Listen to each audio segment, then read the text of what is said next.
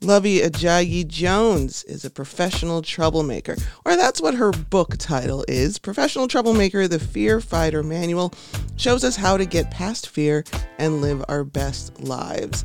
Luvvie is a professional speaker, an author, a Chicagoan, and she's joining me via Zoom. I'm Jill Hopkins. Let's get into it. Luvvie Ajayi Jones, welcome to Vocalo. Let's talk about this book, Professional Troublemaker, The Fear Fighter Manual. It's helping us get past fear and live our best lives. Fear is, uh, you know, it's it's innate. We're supposed to be scared of things, otherwise we'd be touching hot stoves all day. But there's a the the difference between a macro fear of like the dark or of public speaking or of being alone is different than like the micro fears that get in our own way. How how do you distinguish between the things you're supposed to be scared of and the things that are just getting in your way. The things that you're supposed to be scared of put you in actual danger, right? Of, of physical harm, of like psychological, well, psychological harm is all, all like it's relative. Yeah. it's relative, right? So because actually we we we ascribe psychological harm to everything, which is why we're afraid of everything. So, but like fear is useful for the times when we don't put our hands in fire and you know just walk around in in traffic, you know. So that's fear is useful then. Putting on a mask in a pandemic, okay, but being afraid to speak up in the room because you're afraid of a consequence that might never come it's the type of stuff where it stops being useful yeah. you know it, it actually stops being um, a good way for you to move through the world because then you won't be doing much that you're supposed to do. You will be constantly uh, doubting yourself and and saying no to yes opportunities.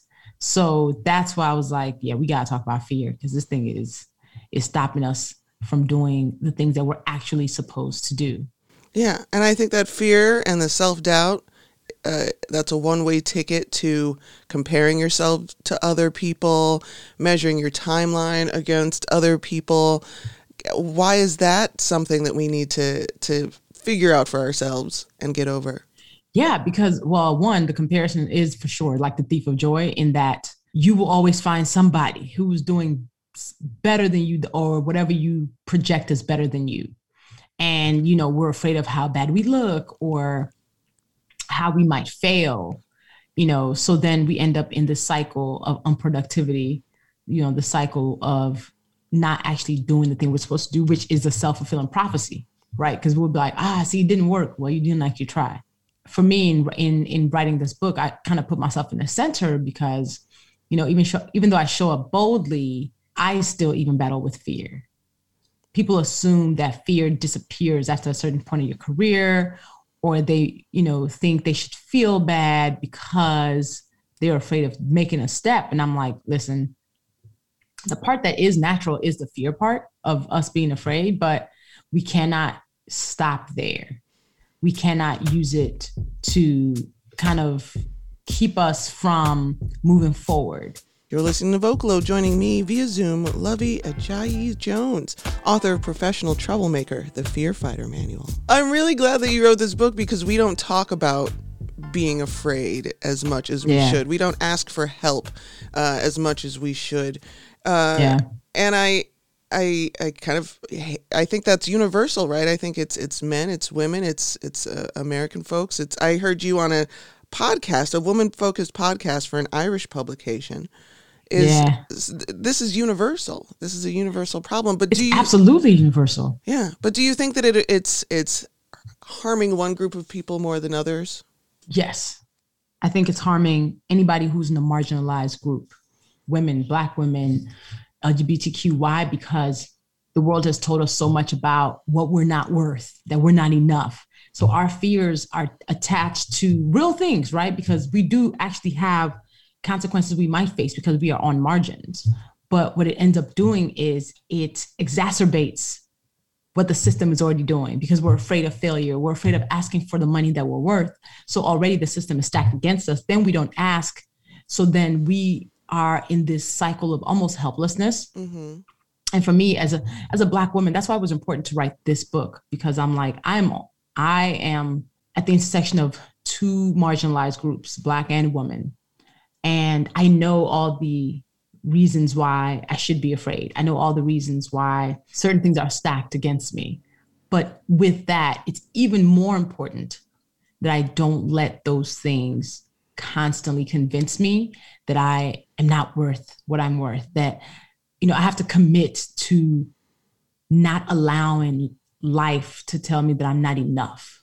Like it's an intentional decision to be like, okay, I see the messages I'm receiving. I will not internalize them. So for us, we especially have to be cognizant of the role that fear is playing in our lives because how is it exacerbating what it is already a problem?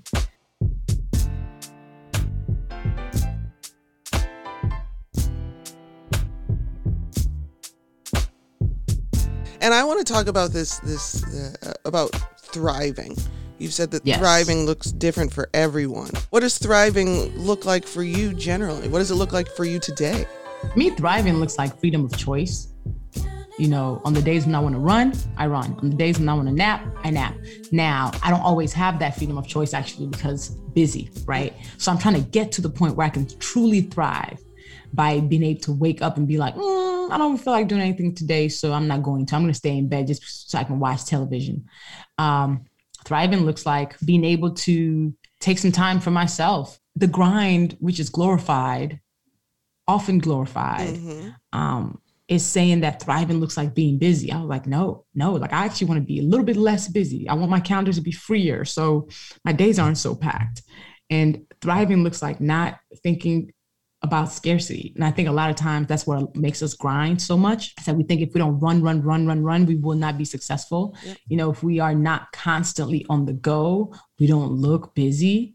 Um, and I'm like, you know what? Let me be less busy. That, that's when I'll know I'll be really successful. I'm Jill Hopkins, and this is Vocalo. Joining me via Zoom, Luvvie Ajayi Jones. Professional Troublemaker, the Fear Fighter Manual, is available everywhere you buy books. That's something I think a lot of people are learning in this this pandemic that just slowing down and not having to be all up in everything is good for you and your soul. It. Yep. It is. It's good for your spirit. Like, and I think, you know, the pandemic slowed us down down considerably and removed all the distractions. So you were presented with everything you weren't facing before. hmm Right. And, and a lot of people who defined themselves by being busy probably struggled because now that you have nowhere to go, and if you had tied your identity to how busy you've been, that had to mess you up a little bit. For me, pandemic gave me an opportunity to sit down. I usually travel 110,000 miles every year. Yeah. I've been averaging that for about six, seven years. When pandemic happened, I literally was like, okay, it sucks that this global thing is happening that is taking lives.